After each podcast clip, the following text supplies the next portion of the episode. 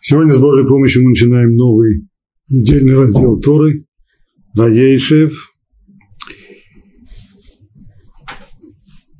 Главная тема всего этого раздела – семейство Якова. Если в прежних главах мы учили о том, как Яков создавал свое семейство, как ему приходилось бороться со всеми трудностями на пути, наконец, вот он приходит, казалось бы, к мирному спокойному существованию, в котором он может развивать свою семью. Но выясняется, что происходит совсем все не так, как хотелось бы. Только на этот раз проблемы возникают не внешние, ему не нужно больше бороться с внешними врагами, а проблемы возникают в самой семье. Ссора, вражда, которая возникла между его сыновьями, между Юсефом и его старшими братьями, которая в конечном итоге приводит к тому, что сначала Юсеф попадает в Египет, а вслед за ним и все остальное семейство, это содержание всего Хумаша Берешит до его конца, и только с начала Хумашмот начинается исход, история исхода из Египта. Цель всего этого повествования в конечном итоге привести нас к созданию еврейского народа и к его заселению страны Израиля. Вот начнем прямо текст с самого начала.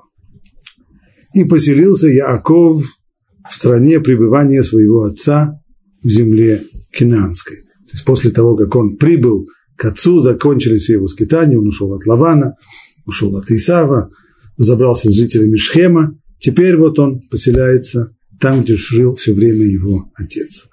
Вот бытие Якова. Здесь достаточно трудно решить, что имеется в виду в этом стихе. Возможно перевести его по-разному. Либо вот бытие Якова, либо вот потомки, потомство Якова. Но об этом мы поговорим отдельно. 17-летний Йосеф пал скот, пас скот вместе со своими братьями, а он отрок сыновьями Бильги и сыновьями Зилпы, жен его отца. И доводил Йосеф худые слухи о них до отца их. А Израиль любил Йосефа более всех своих сыновей, потому что тот был сыном его старости, и сделал ему разноцветную рубашку. И увидели его братья, что отец любит его больше всех братьев, и возненавидели его, и не могли говорить с ним дружелюбно. И приснился Иосифу сон, и он рассказал его своим братьям, и они еще более возненавидели его. И сказал им, вы слушайте сон, который мне приснился. Вот мы вяжем снопы среди поля. И вот поднялся мой сноп и стал прямо. И вот ваши снопы стали кругом и поклонились ему. И поклонились моему снопу. И сказали ему братья, неужели ты будешь царствовать над нами? Неужели ты будешь властвовать над нами? И еще более возненавидели его за его сны и за его слова. И приснился ему другой сон. И он рассказал его братьям и сказал, я видел вот сон, что вот солнце и луна и одиннадцать звезд поклоняются мне. И он рассказал своему отцу и своим братьям. И отчитал его отец и сказал ему, что это за сон, который тебе приснился. Неужели придем я и твоя мать и твои братья поклониться тебе до земли? И завидовали ему братья, а отец запомнил это. Вот это первый отрывок, в котором Тора и разворачивает событие, как возникает, как зарождается ссора, как зарождается вражда между братьями. Начнем разбирать уже текст с самого начала. Самые, перв, самое первое слово уже вызывает вопрос, уже вызывает некоторую сложность. Ну, по-русски, ну, в общем-то, и по-русски тоже можно увидеть. И поселился, так мы перевели, и поселился Яков в стране пребывания своего отца. Поселился. По идее, можно было, было сказать по-другому, что Яков жил, он стал жить, да, так, где человек живет, где он живет, в стране, где жил его отец, в том месте, где жил его отец. Он поселился. Но, честно говоря, по-русски еще не, сложность здесь не такая вопиющая, потому что так тоже говорят. Безусловно, это вполне принятое выражение в русском языке поселиться там, где жил его отец. Хотя можно и жить там, где жил его отец. Но вот э, на языке оригинала это уже куда более серьезный вопрос, потому что там вместо формы принятой, как, например, сказано в дальнейшем о Якове, когда он жил в Египте, там не сказано, что он поселился в Египте, там сказано, что он таки жил. А вот здесь Ваейшев. Ваейшев. Слово Ваейшев происходит от слова, с одной стороны, Лашевет, что означает где-то вот, поселиться, усесться там, расположиться там. А во-вторых, второе значение, второе значение этого слова, есть такое выражение «ешув дат», когда человек находится в состоянии покоя. Покоя, будучи спокойным, он может спокойно рассуждать, он может э, спокойно жить. Это совсем другой образ жизни, очень не похожий на тот образ жизни, который до сих пор вел Яков, находясь сначала у Лавана, затем в пути. Так почему здесь упомянуто именно вот это слово – «Ваейшев». Раши дает два объяснения. Первое объяснение такое. Ведь Раши, если мы посмотрим внимательно конец предыдущей главы, то там коротко рассказывается о том, как брат Якова Исав, о том, как он, пожил, как он поселился, где он поселился. Прежде всего, в там факт того, что он оставил, он ушел из страны обетованной, рассуждая просто для того, чтобы, зная, что по условиям договора, по условиям союза между половинками, потомству Авраама, правда, полагается владеть землей Кнаанской, святой землей, но это только при условии, что они будут на протяжении многих лет чужаками в земле чужой, будут пришельцами там, будут их там и порабощать, и угнетать. В общем, нужно было отработать за то, чтобы быть, за то, чтобы иметь право владения святой землей, нужно было отработать и довольно серьезно. Исав решил, что это не для него, он готов, он не готов на состояние пришельца, а уж тем более на рабство где-то в других местах. И поэтому он готов пожертвовать страной Израиля. Он уходит, поселяется он на территории сегодня Южного Негева и, и соседних областей Иордании, район Петры и вокруг. Там он поселяется, и коротко разъясняется, как это было, на ком он женился, какие у него были дети, как они расселились, все это. Все это вполне вошло в одну, в одну главу. А вот с этого места и поселился Яков в стране пребывания своего отца, начинается история расселения Иакова. Правда, эта история очень длинная. Да потому что расселение это закончится только когда еврейский народ выйдет из Египта, пробудет 40 лет в пустыне, завоюет страну Израиля, и после этого в ней расселится. Это не только что содержание всего Хумаша до конца, но это еще и целиком книга Иошуа со всеми, со всеми ее главами. Так что история довольно длинная. Так именно пишет и. Описав расселение Исава и его потомков коротко, очень-очень лаконично, потому что они не столь уж значительны и важны для того, чтобы уточнять, как, каким образом они селились, как они вели там свои войны. Все это дается коротко. Ведь тоже она не книга по истории. Это была книга по истории, то, очевидно, и историю э, сыновей Исава рассказывала, рассказывалась бы она подробно. Но Тора – это не книга истории, поэтому все, что касается Исава, это дается очень лаконично. Вот после этого Писание подробно начинает говорить о расселении Якова.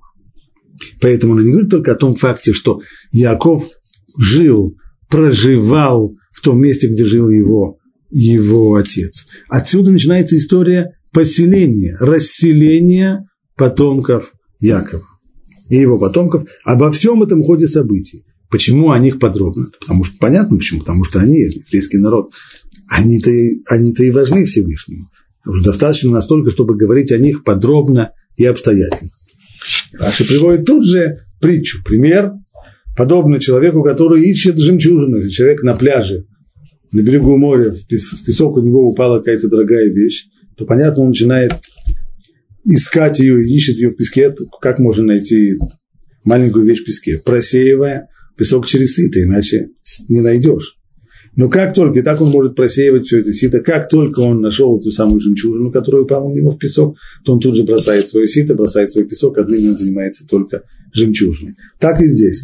Пока из всего сонма народов выделялся еврейский народ, так, Всевышний как через сито просеивает огромное-огромное количество песка, пока, наконец, не выделяется. Вот здесь вот строится еврейский народ.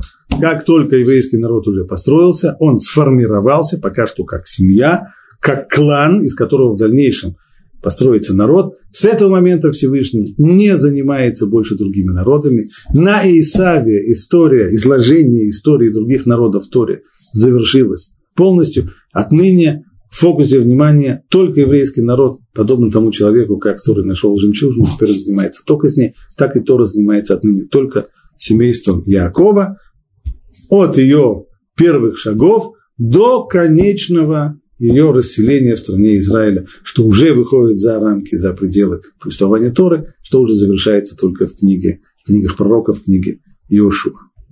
Это первое объяснение, почему сказано «поселился», а не сказано, что Яков жил в земле проживания своего отцов.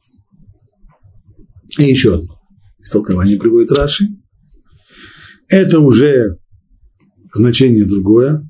Ишевада. Известно, есть... Лашевит это не просто означает сидеть. Известно, что основное э, учебное заведение в еврейском народе называется Ишива. А почему называется Ешива? Что это сидельня, только потому что люди там сидят, когда они учатся. Навряд ли. По крайней мере, известно, что в древности, так, так написано, что в древности люди из уважения перед изучаемым предметом, перед Торой, они учились стоя. Но и даже когда они учились стоя, это, это называлось Ешива. Почему же называется Ешива? Ешива, потому что для, для того колоссального интеллектуального э, напряжения, которое необходимо для понимания для понимания Торы необходим Ешув Дат. То есть нужно находиться в состоянии, когда тебя не отвлекают всякие другие вещи, когда голова у тебя не, не, не, человек не затурканный, как говорят, когда голова у него не забита какими-то посторонними вещами. В таком состоянии, вот это вот состояние спокойное, при котором человек может рассуждать, оно и называется Ишув Дат. Вот к этому и стремился Яков, об этом он надеялся, что вот сейчас, после всех тех бед и всех тех испытаний, которые прошли с ним, и всех сложностей после его побега из дома, и сложностей пребывания в доме у Лавана, и всех трудностей, которые он пережил в пути, после всего этого, вот теперь как раз он может начать действительно строить свою семью так, как надо, в спокойствии и благополучии. Как говорится, не тут-то было. Буквально со следующей фразы начинаются проблемы. Итак, пишет Раша. Захотелось Якову жить спокойно. И тотчас же постигло его несчастье с Юсефом. Вся, вся неприятность, которую вызвала, вызвали раздоры в семье. Это, говорит Раши, общий принцип. Стоит праведникам хотеть жить спокойно, как Всевышний говорит, это что же, это мало праведников того, что ему уготовано в грядущем мире, они хотят еще и в этом мире жить спокойно. Не получается спокойствие. Спокойствия для праведников в этом мире нет. Это то, что мы видим на этой самой, на примере этой истории. Ну, пожалуй, можно перейти к следующей фразе. Вот,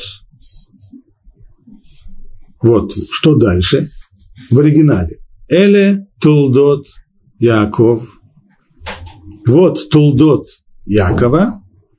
Какие это Тулдот Якова? 17-летний Йосеф пал скот вместе со своими братьями. А он отрок с сыновьями Били и сыновьями Зильпы, жены его отца. Как понять здесь эту фразу Туладот? Туладот вообще, это, это слово Туладот. Слово Туладот происходит от корня лаледы, что означает рожать, родить, порождать, может быть, более если уже уточнять. Скорее всего, этим словом обозначаются потомки, то есть Эли, Тульдот, Яков, самое простое значение – сказать, что вот потомство Якова. Но если так, то дальше должно быть перечислено это потомство.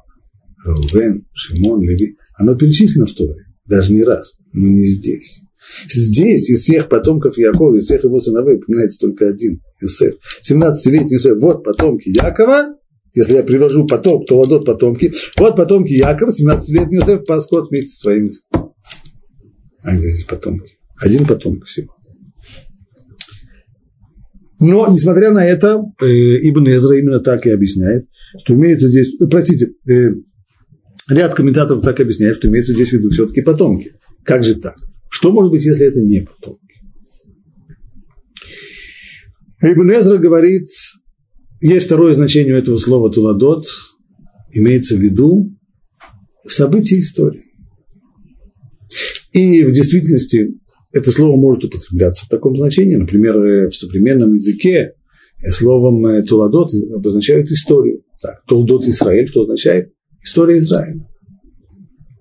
Что же тогда мы скажем? Что Тора дает здесь по Ибн она дает здесь такой заголовок. Вот история, история жизни э, Якова.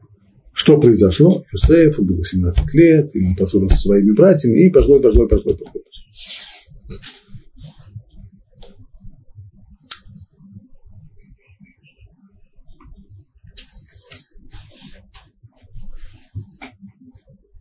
Ряд комментаторов возражают. Слово Туладот все-таки не подходит. Не по, к чему самое главное не подходит? Туладот Яков. В общем, Туладот могут быть действительно, слово может быть действительно объяснено как события происходящие. Но эти события, они, они не Туладот Яков. Они, и сам Ибн чувствует, он приводит, когда он, когда он спрашивает, где, где мы видим использование вот этого глагола этого глагольного существительного в значении событий, происшествий, бытия. Вот, пожалуйста, моя ледьем, что порождает день? На что отвечает Рамбан, например, это его возражение. Это неверно, это потому что дни порождают, действительно, есть порождение времени, день порождает, все это понятно.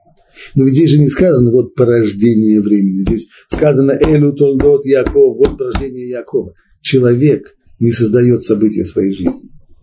События своей жизни, события жизни другие создают. Человек реагирует на происходящие в жизни события, но не он, но не он создает эти события, конечно. Поэтому события, они, они порождение времени, да, но они не порождение Якова. Поэтому Рамбан отвергает комментарий Бенеза. Ну, а что тогда, как объяснять? Тогда дети, потомки, возвращается вопрос, а почему же тогда вместо того, чтобы перечислить всех потомков, Тора упоминает здесь только одного Иосифа, которому было 17 лет, и он пас скот. Посмотрим, как отвечает на этот вопрос Раши. Вот потомки Якова, то есть он не как Ибн Эзра. Раши предпочитает объяснить, что здесь имеется в виду потомки. Ну а почему же только Иосиф? Вот Раши имеется в виду так. А эти не потомки Якова, а потомков Якова. Что означает? Что здесь пропущено важное слово, которое только подразумевается. А вот это вот расселение потомков Якова. То есть Раши связывает это с тем, что он объяснил раньше по поводу слова «воейшего», «поселился».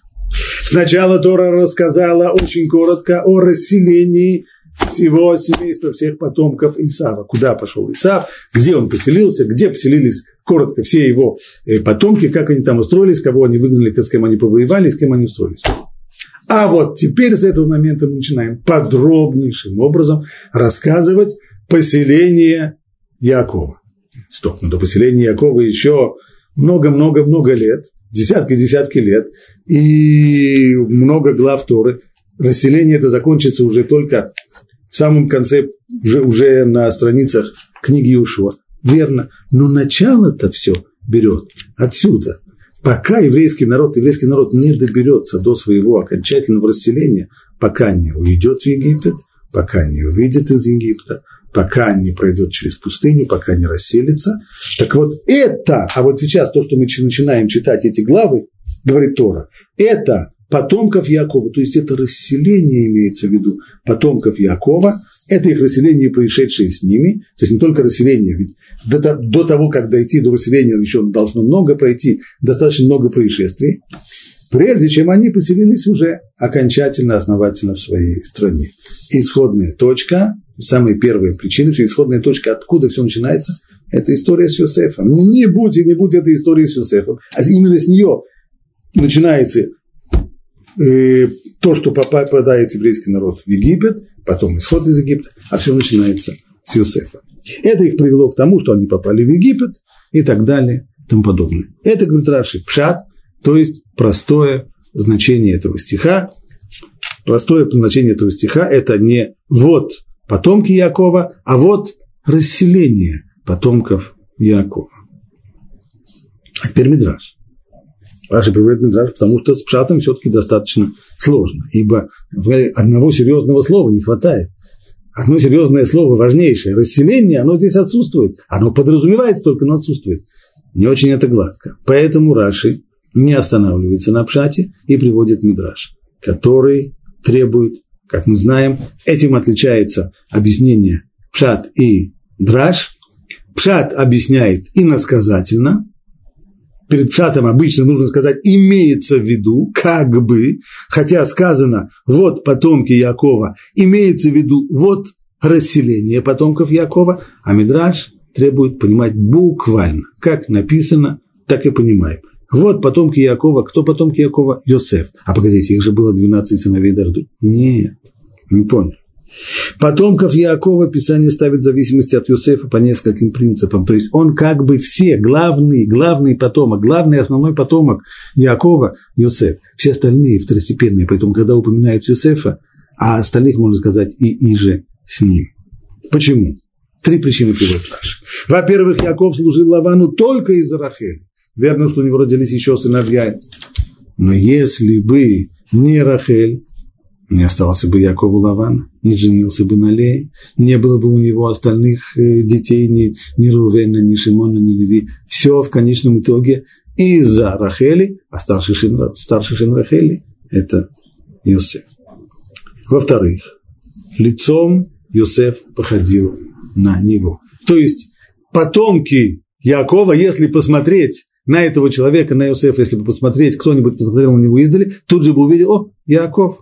Это настоящий потомок, который всем-всем напоминает своего отца, даже внешность.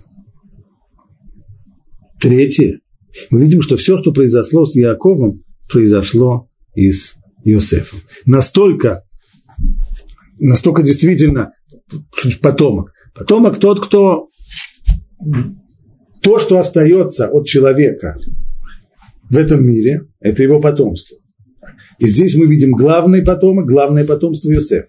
И поскольку он главный, поэтому и события его жизни, не только его внешность, но и события его жизни тоже напоминают, удивительно напоминают события жизни его отца Якова. И Раша дает несколько примеров, не входя в это подробно, но коротко дает. Во-первых, того ненавидели, этого ненавидели. Якова ненавидел, Яков испытывал на себе ненависть. Иосиф тоже испытает на себе ненависть. Того брат хотел убить, Исав хотел убить Якова. И этого братья хотят убить. С Иосифом тоже это случилось. Ну и еще много общего приводится там Мидраш, и Раш в это не хочет входить. Итак, два объяснения в Раши, почему сказано. Как нам понимать, что вот потомки, с одной стороны, если мы переведем, вот потомки Якова, а почему упомянут только Йосеф? Пшат имеется в виду что вот расселение потомков Якова, и первая тому причина того, что они в конечном итоге расселились, это долгий-долгий-долгий э, процесс, который начинается с того, что Юсефу было 17 лет, и он пас скот, это пшат, драж, что из всех потомков Якова верных было много, но главный, основной – это Юсеф.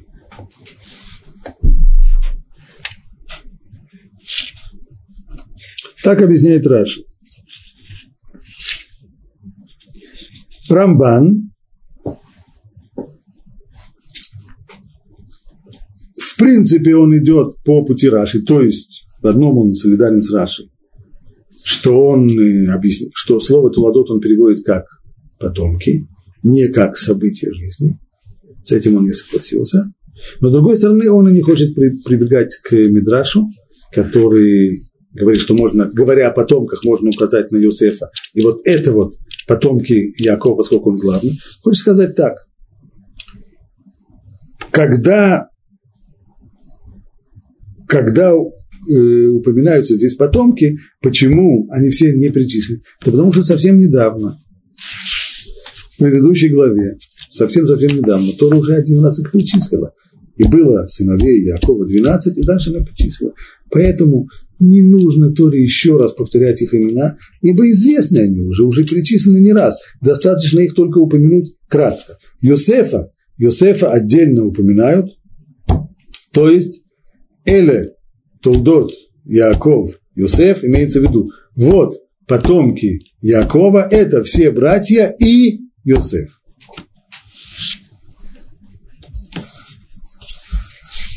Едем дальше.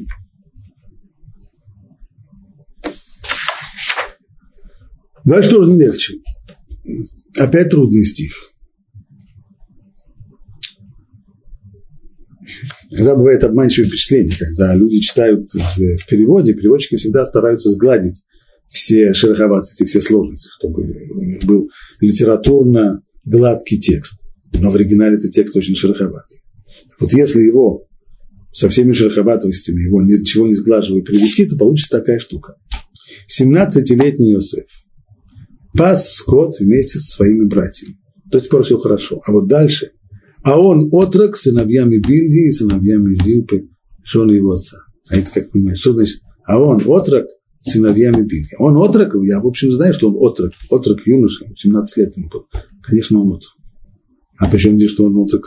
Как можно быть отроком с кем-то, Нет таких выражений, не существует.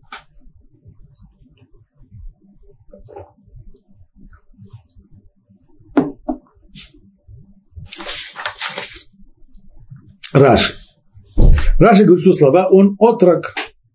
Не следует понимать это как, э, что слово «отрок» здесь это несуществительное. Слово «отрок» означает его образ поведения.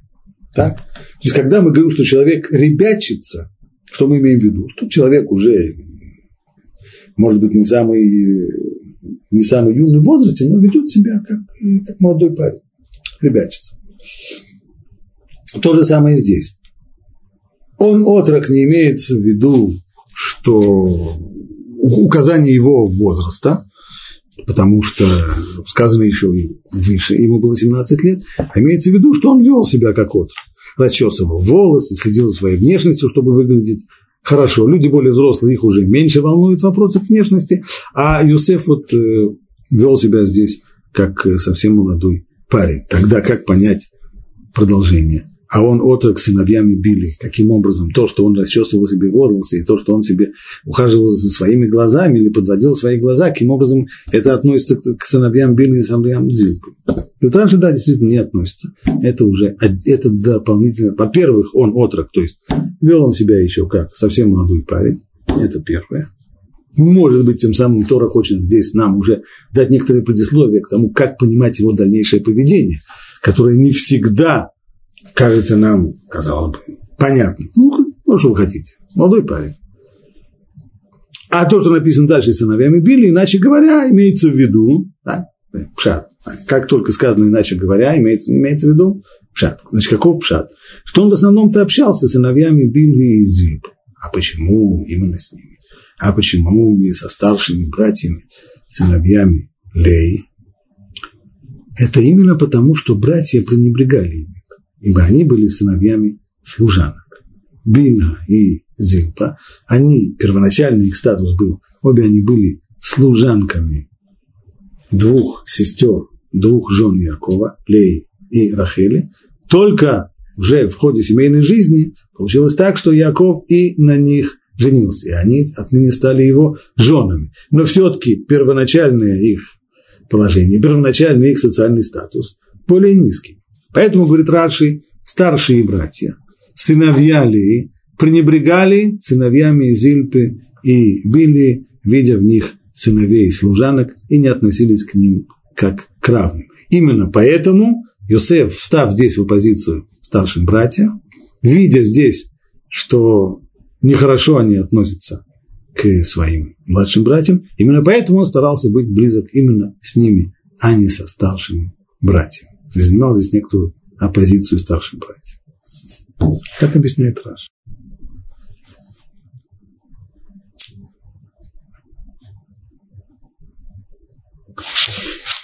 Если посмотрим следующий стих, и доводил Юсеф худые слухи о них до отца их. Я ничего получается. Объясняет Раши, обо всем дурном, что он замечал за своими братьями, сыновьями Леи, он говорил отцу. Получается, что он ябедничал. Время он в основном проводил сыновьями Билли и сыновьями Зилпы, с младшими своими братьями, а я бедничал он на старших братьев. Хотя, безусловно, хотя, безусловно, можно было бы по тексту понять как раз по-другому. Ведь если мы прочитаем, что он отрок сыновьями Билли и сыновьями Зильпы, то есть он в основном проводил время сыновьями Билли и сыновьями Зильпы, и доводил Йосеф худые слухи о них. О ком о них? Сыновьях Зильпы, сыновьях Билли. Так было бы проще объяснить. Но Раши, поскольку он объяснил, что то, что Йосеф был сыновьями Билли Зильпа, не потому, что так просто получилось, не потому, что их э, возраст их роднил или что-нибудь в этом роде. Нет. Здесь Йосеф старался быть с ними именно, поскольку старшие братья ими пренебрегали, то тогда, конечно, у него должно быть, если уже есть некоторая конфронтация, то тогда уже Раши продолжает, что худые слухи он доводил до отца своего именно о старших братьях, а не о младших. Это позиция Раши.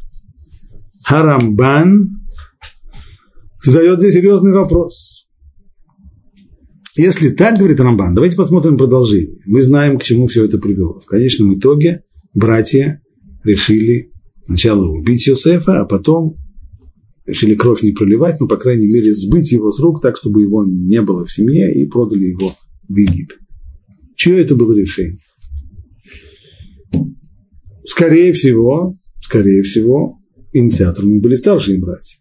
Но тогда почему младшие братья не вступились за Иосифа?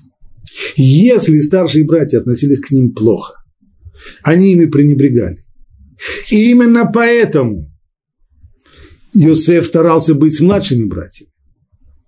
И более того, ведь то, что написано, что он доносил худые слухи на старших братьев, в чем Иосиф их обвинял? Одно из обвинений, я читаю дальше в Раши.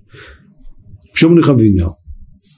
Говорил отцу, что сыновья Леи ели мясо от живого животного, от неубитого животного, пренебрежительно относились к сыновьям служанок, называя их рабами, и что подозреваемы в распутстве. И за это братья его и возненавидели. За, за, за то, что он ябедничал. Но ведь среди всего того, что он ябедничал, есть именно то, что он обвинял старших братьев, то, по Раши, в том, что они пренебрежительно относятся к младшим, называя их рабами. Если за это братья старшие его возненавидели, если за это они хотят его или убить, или, или, или, или продать, то, по идее, совершенно естественно, что младшие братья должны были за него вступиться. Ведь из-за них, именно из-за них Йосеф пошел на, на конфликт со старшими братьями. Почему же они его не спасли? Что скажем, а может, они боялись старших братьев? Вот Рамбан, давайте, давайте посчитаем, кого здесь было больше. Сам Йосеф. Плюс еще к тому же Реувен, который в дальнейшем считал, что нельзя, хотя он был сыном но считал, что нельзя здесь винить винить Юсефа ни в чем, поскольку он его воспринимал адекватно в конечном итоге нар, то есть молодой парень, что, что вы от молодого парня хотите, это просто э, по молодости такое поведение, не то, что он такой. Э. Плюс четверо сыновей, четверо сыновей э, Зильпы и Били. Получается, что их было большинство. Поэтому они, безусловно, могли бы побороть старших. Если так говорит Рамбан, то неясно. Не сходится продолжение всей этой истории с той картиной, которую нам рисует здесь Раши, картина Йосефа, вступившегося за своих э, братьев и из-за этого входящего в э, конфликт сыновьями Леи. Поэтому Рамбан объясняет все совершенно иначе. А именно, как мы понимаем этот стих? Я еще раз его зачитываю. 17-летний Юсеф пас скот вместе с своими братьями, а он отрок сыновьями Били и сыновьями Зильпы. Самая первая грамматическая сложность в этих самых словах. А он отрок сыновьями Били сыновьями Зильпы. Как можно быть отроком с чьими-то сыновьями? Рамбан совершенно верно. Это вообще не сюда относится. Имеется в виду так. 17-летний Йосеф Паскот вместе с своими братьями. Он, Йосеф, он отрок. То есть это слово, оно относится с точки зрения смысла к самому началу фразы. 17-летний Йосеф, отроком он был. Он пас скот вместе со своими братьями. С какими братьями? Сыновьями Билли и сыновьями Зильпы. И будучи все время с ними. А почему он был с ними? Потому что это была какая-то его, э, э, его оппозиция старшим братьям. Да нет, совершенно естественно, поскольку он-то был еще малолетний, он-то был еще на Ару, малолетний. Поэтому отец о нем беспокоился, и отец хотел, чтобы за ним был присмотр, поскольку он еще не взрослый парень. Кто за ним присмотрит? Сыновья Билли и сыновья Дилпы, они и по возрасту к нему ближе, да и положение их, они сыновья служанок, поэтому, естественно, будет для них, что они будут за ним ухаживать, и они будут за ним наблюдать, а не старшие взрослые братья, сыновья Лей. И поскольку он находился все время с ними, с ними он постоянно находился, поэтому на них-то он и ябедничал. И так и вышло у Иосифа, что в конечном итоге мы видим, что в этой истории с его продажей все были за продажу, все были за то, чтобы с ним что-то нужно делать. Не было между ними никаких расхождений. Единственный, кто был против, это был Рувен, все остальные единогласно. И младшие братья, сыновья Абили и Зильпы ничем не возражали старшим. Значит, у всех были претензии, только претензии разные, а именно – что касается младших братьев, они его ненавидели за то, что он на них доносил. Естественно, где вы найдете человека, который любит, когда на него доносят. А старшие братья, на которых он ничего не доносил, потому что у него компромата на них просто не было, поскольку он не с ними был, он все время был с младшими. А они его за что возненавидели? А это как сказано дальше, потому что они ему позавидовали из-за его снов, и из-за его поведения, которым он явно показывал, что он собирается э, над ними, возвеличиться над ними. Это было причиной неприязни, зависти, а потом уже и ненависти старших братьев. Младших братьев, сыновей Билли и Зильпы, которые были сыновьями служанок, это мало трогало. Им не было так так кисло от мысли от того, что Юсеф будет над ними возвышаться. Они сами достаточно сохраняли свое скромное в семье положение. Какие же у них были претензии к Юсефу? Его доносительство. Так он восстановил против себя всех. Это объяснение Рамбана. Теперь я хочу вернуться к объяснению Раши. Посмотрите его более подробно по поводу вот этих вот самых доносов. Естественный вопрос, если есть доносы, самый первый вопрос, доносы эти, это истина или это клевета была? Он просто доносил или он клеветал? Но и даже если мы скажем, что он доносил, и все была правда, тогда два дополнительных вопроса. А как же может быть? Как можно себе представить, что сыновья, что сыновья Якова, их можно обвинить, возводить на них такие обвинения, что они действительно так себя вели? И, наконец, последний вопрос. А в любом случае, а я бедничать, а доносительство, это что? Это правильно? Вот круг вопросов, которые мы должны решить. Смотрим Раши.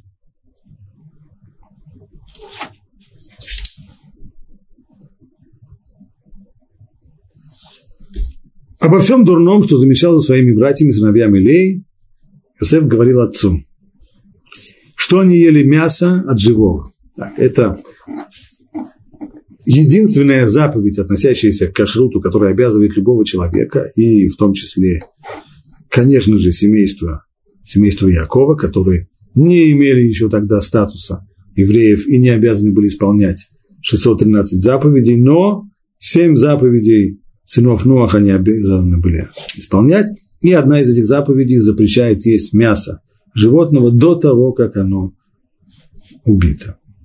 Мясо от живого. Второе в том, что они пренебрежительно относились к сыновьям служанок, называя их рабами.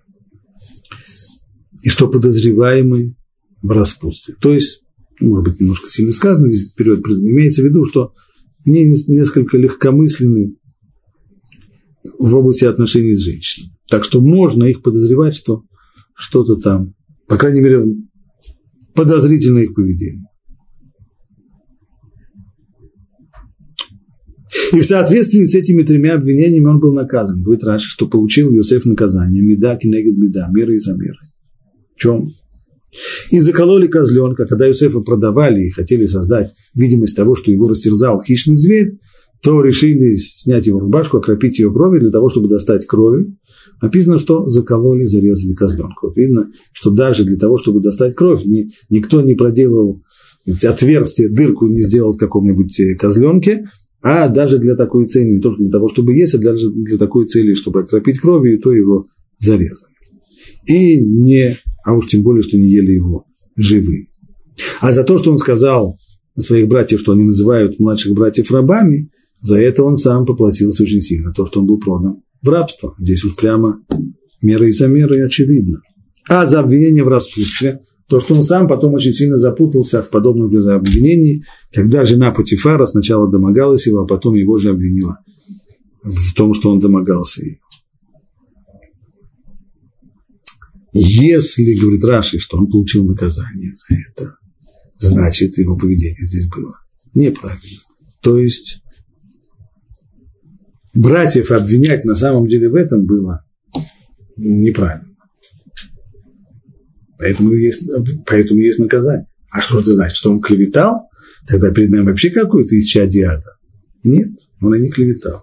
А здесь происходит достаточно частая ситуация, когда люди, глядя на, получая какую-то информацию, даже видя что-то, какую-то фрагментарную информацию, не зная, что было до того, не зная, что будет после этого, когда люди делают какое-то суждение, и хотя вроде бы по той информации, которая сейчас есть перед ними, они делают правильный вывод, но на самом деле ничего общего к действительности это не имеет. Тому достаточно примеров. И здесь это, и здесь это, безусловно, так можно объяснить. То есть, на самом деле, ничего предосудительного. Сыновья Леи, братья Иосифа, не делали, но вместе с тем их поведение наводило на подозрение. И как человек молодой, а для молодого человека это вполне естественное поведение, человек молодой, он рубит с плеча, у него отношение к правде всегда очень резкое, у него мир черно-белый, никаких тонов посередине у молодых людей нет, поэтому он и поспешил вынести вот такие вот э, суждения о своих братьях. В качестве примера комментаторы приводят, э, скажем, э, точки зрения закона Аллахи, э, верно, что нельзя есть мясо неубитого животного, но это мясо обычного животного. Но если это, скажем, зарезали корову, а после того, как зарезали корову, вы выяснили, что у нее был плод у нее в животе, и этот плод э, почти корова была на сносях, и он э, может продолжать таким образом жить, благодаря такому своеобразному кесареву сечению, которое корова перенесла, то вот такой вот, поскольку мать его уже зарезали, то он как часть организма матери, еще не родившийся, он рассматривается как уже зарезанный. Он может ходить после этого еще на четырех ногах и жить до, до возраста почтенного 20 лет, но он все равно уже зарезанный, и, в общем-то, строго говоря, его не нужно резать для того, чтобы э, съесть кусок его мяса. А? Но люди, которые увидят, если кто-то действительно подобного подобного быка, который когда-то был плодом в чреве своей матери, когда мать зарезали, увидит, что от него, не знаю, от его ноги кто-то отрезает кусок мяса и бросает в суп, то, понятно, посмотрит, увидит здесь жуткий вандализм, увидит здесь людей, которые, которые едят мясо от живого, хотя на самом деле, строго говоря, по закону им это можно. И так с остальными обвинениями тоже. Безусловно, человек иногда может соблюдать очень строго все правила э, скромности и разделения между полами, но вместе с тем в какой-то ситуации может, может возникнуть ощущение или сомнение, что у него слишком легкомысленное отношение с девушками и так далее. Так что классическая ситуация, в которой вроде бы все правы, виноватых нет, а ссора возникает. Братья не понимали, почему их обвиняют в таких преступлениях, когда они ничего этого не делали.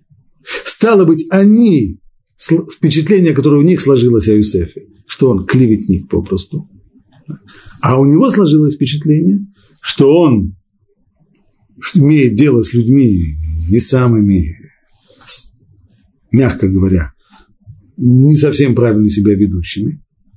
И он видел здесь свою, свою, своим долгом необходимо сообщить об этом отцу, поскольку отец человек, который занимается воспитанием своих детей, и он может на них повлиять, он может на них, э, может исправить их поведение.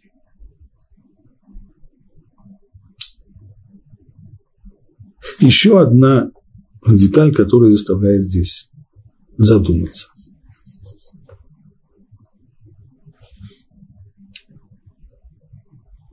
Все, что произошло в дальнейшем с ним, да, было меда кенегет меда. Мерой за меру.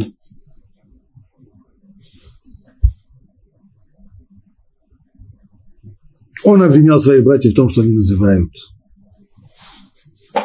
младших братьев, сыновей служанок называют их рабами, и за это он был продан в рабство. Ну, очевидно.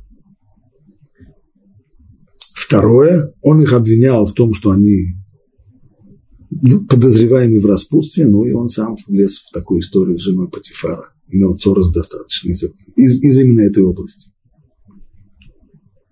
Тоже мер за мер. А вот первый пример, он совершенно непонятен. Что там сказано?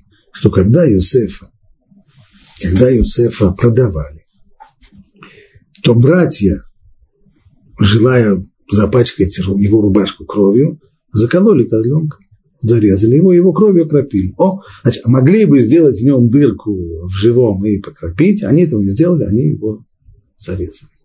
А в чем здесь наказание Юсефа? То, что его продали в рабство, это наказание. Понятно. Вот он наказан. Быть рабом, еще какое наказание. То, что жена Патифара его домогалась и в конечном итоге сгноила его в тюрьме, тоже наказание. Еще какое наказание? Иметь дело с, с, с, такой, с такой особой. А потом еще попасть из-за нее в тюрьму. А какое наказание? А где здесь наказание? В том, что он своими глазами увидел, как братья зарезали козленочка.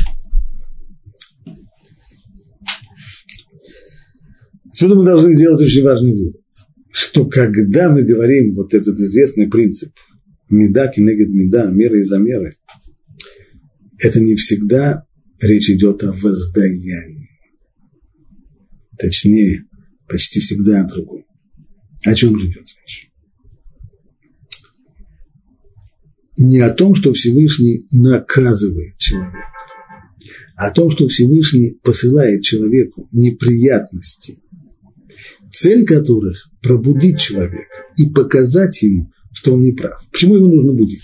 Потому что человек в тот момент, когда он выбрал какой-то определенный образ действия, свой путь жизни, ему кажется, вот он по нему идет, и вот так оно и правильно а может быть, вовсе даже неправильно поступает.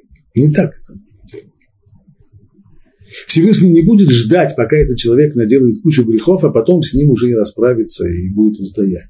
Нет, Всевышний пытается помочь человеку выбраться, вернуться с того неправильного пути, в котором он идет. И поэтому Всевышний посылает человеку различные события в жизни, в которых, как в зеркале, отражаются его же собственные его же собственные ошибки. И если человек только внимательно посмотрит на события своей жизни, то он и видит, что эти события – звоночки. Меда кинегет меда. Почему Всевышний ведет себя человеком мерой за меру? Не потому, что так вот решили, так, так, так вот будет человек получать по голове. Нет, в этом-то и цель. Это не наказание. Когда наказание, оно может быть любым. И абсолютно неважно, будет оно мерой за меру и не, или не мерой за меру. Какая разница как это не наказание, а это звоночек человеку, смотри, ты, ты не прав. ты ведешь себя совершенно неверно. Здесь, по отношению к Юсефу, это было необходимо. Не наказание было ему, а Всевышний должен был ему показать, что он по отношению к своим братьям не прав. Он рубит с плеча, у него все черно-белое. Они на самом деле, хотя в те вещи, в которых он их подозревает и обвиняет, они виноваты в этом. Это неверно. Вот он ему и показывает. Прежде всего он ему показал прямо, черным по белому, зеркало. Ты говоришь, что они, ты их обвинял в том, что они едят мясо от живого, вот тебе, пожалуйста. На твоих глазах, даже для того, чтобы только получить кровь и покропить ее, они зарезали козленка. Видел? Видишь, теперь ты, теперь ты понимаешь, что это было напрасленно. Понял. Дальше, вторые, вторые звоночек, второй и третий звоночек, они были уже не такими очевидными. Нужно было еще внимательно посмотреть. Да? Ведь очень часто бывает, что человеку есть такой звоночек, Всевышний звонит ему, а человек не понимает. Он это объясняет как-нибудь по-другому. Какой был второй звоночек? То, что его продали в рабство. Почему именно так с ним случилось? Как это могло быть? Как это? Из-за чего? Ага, а, раб, рабство, рабство. Не что-нибудь другое. Не язва желудка у него случилась, ни, ни, ни, ни ногу он не поломал, ни, ни, ни, ни что-нибудь, а в рабство он попал. И если он внимательно бы произ... обдумал это, должен был прийти к выводу. Быть может, Всевышний мне показывает, что то, что я обвинял своих братьев в том, что они называют детей служанок рабами. Может, это было неверно. Может, я здесь неверно решил. Может быть, этого на самом деле -то и не было. Или я не должен был об этом говорить. Третье, третий звоночек. История с Патифаром. Почему так получилось? Как только Юсеф, казалось бы, добился в Египте достаточных успехов, из простого раба, который работал на, на поле, он стал сначала лакеем, он стал прислуживать своего господина, а потом стал и, и управляющим всего его поместья, всего его имения. Ну, казалось бы, все хорошо. И тут случается эта история с Патифаром. Его не обвинили в воровстве, его не обвинили в растрате, его не обвинили. История с женой Патифара. Почему именно это? Как это? А-а-а. Потому что он говорил про своих братьев, что они, что у них, они слишком легкомысленно относятся. У них слишком легкомысленные отношения с девочкой.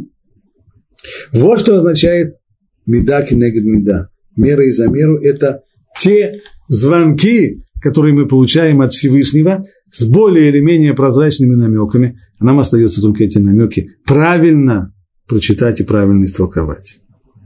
С Йосефом это, как мы в дальнейшем узнаем, произошло именно так, как надо. Он все правильно понял. Ну и еще один стих мы успеем сегодня объяснить. А Израиль любил Иосифа более всех своих сыновей, потому что тот был сыном его старости, и сделал ему разноцветную рубашку. Что такое сын его старости? Раши говорит, пшат самый простой. Ну, Иосиф родился на старости жизни. Он не был, правда, последним, но все-таки родился на старости жизни. То, что э, на идре называется мизинек, ребенок, который рождается на старости лет, и, естественно, к такому ребенку испытывают всегда большую симпатию, чем э, к любому другому. Вполне естественно. Продолжает Раши, а Ункилус перевел вот это слово «бен закуним». Ункилус перевел на основе того, что сказано в Талмуде, в трактате Кедушин, что слово «закен» вообще означает, это аббревиатура «зе кана хохма». Старец – это не просто человек, у которого биологический возраст высокий, или у него в паспорте э, написано, что ему уже много лет. Имеется в виду, старец – это человек мудрый. Старейшины. Старейшины – это не просто люди пожилые, это люди, которые благодаря своему возрасту, они еще и умудрились. То же самое здесь. Стало быть, Бен Скуним означает, что вся та мудрость, вся та премудрость, которой обладал Яков, которую он выучил и от своих учителей, и то, что он, и от своих родителей, все это он прежде всего передал Йосефу. И еще, говорит Раши, дополнительное объяснение, то, что мы уже упоминали, что своим лицом Йосеф походил на Якова. Равирш говорит, что вот это вот выражение «сын старости», оно означает вот что. Довольно близко к тому, что говорит Раши, только здесь еще, еще одна стадия. Человек в старости, естественно, задает себе вопрос, ну, а что дальше? Я в какой-то день неминуемо уйду из этого мира. А будет ли тому продолжение? Человек хочет, чтобы кто-то продолжил его путь, его путь в жизни. Так вот, в ком прежде всего Яков видел продолжателя своего пути? Кто он тот человек, который наследник, наследник всех его духовных достижений? Это прежде всего Йосеф. То есть пока, если Йосеф будет продолжать его путь, то Яков продолжает своей старости, несмотря на свою старость и несмотря на уход из жизни, он будет продолжать жить, ибо Йосеф продолжит его путь. Из всех, из всех 12 братьев наибольшим, наилучшим кандидатом на то, чтобы быть продолжателем и духовным наследником, в этом Яков видел именно Йосеф. Он сын старости. Ну вот историю, уже как в дальнейшем мы уже видим, как начинает завязываться ссора, как начинает зарождаться конфликт. Ну а следующую стадию обострения конфликта в результате сновидений, это мы уже оставим на следующий урок, а здесь мы сегодня закончим.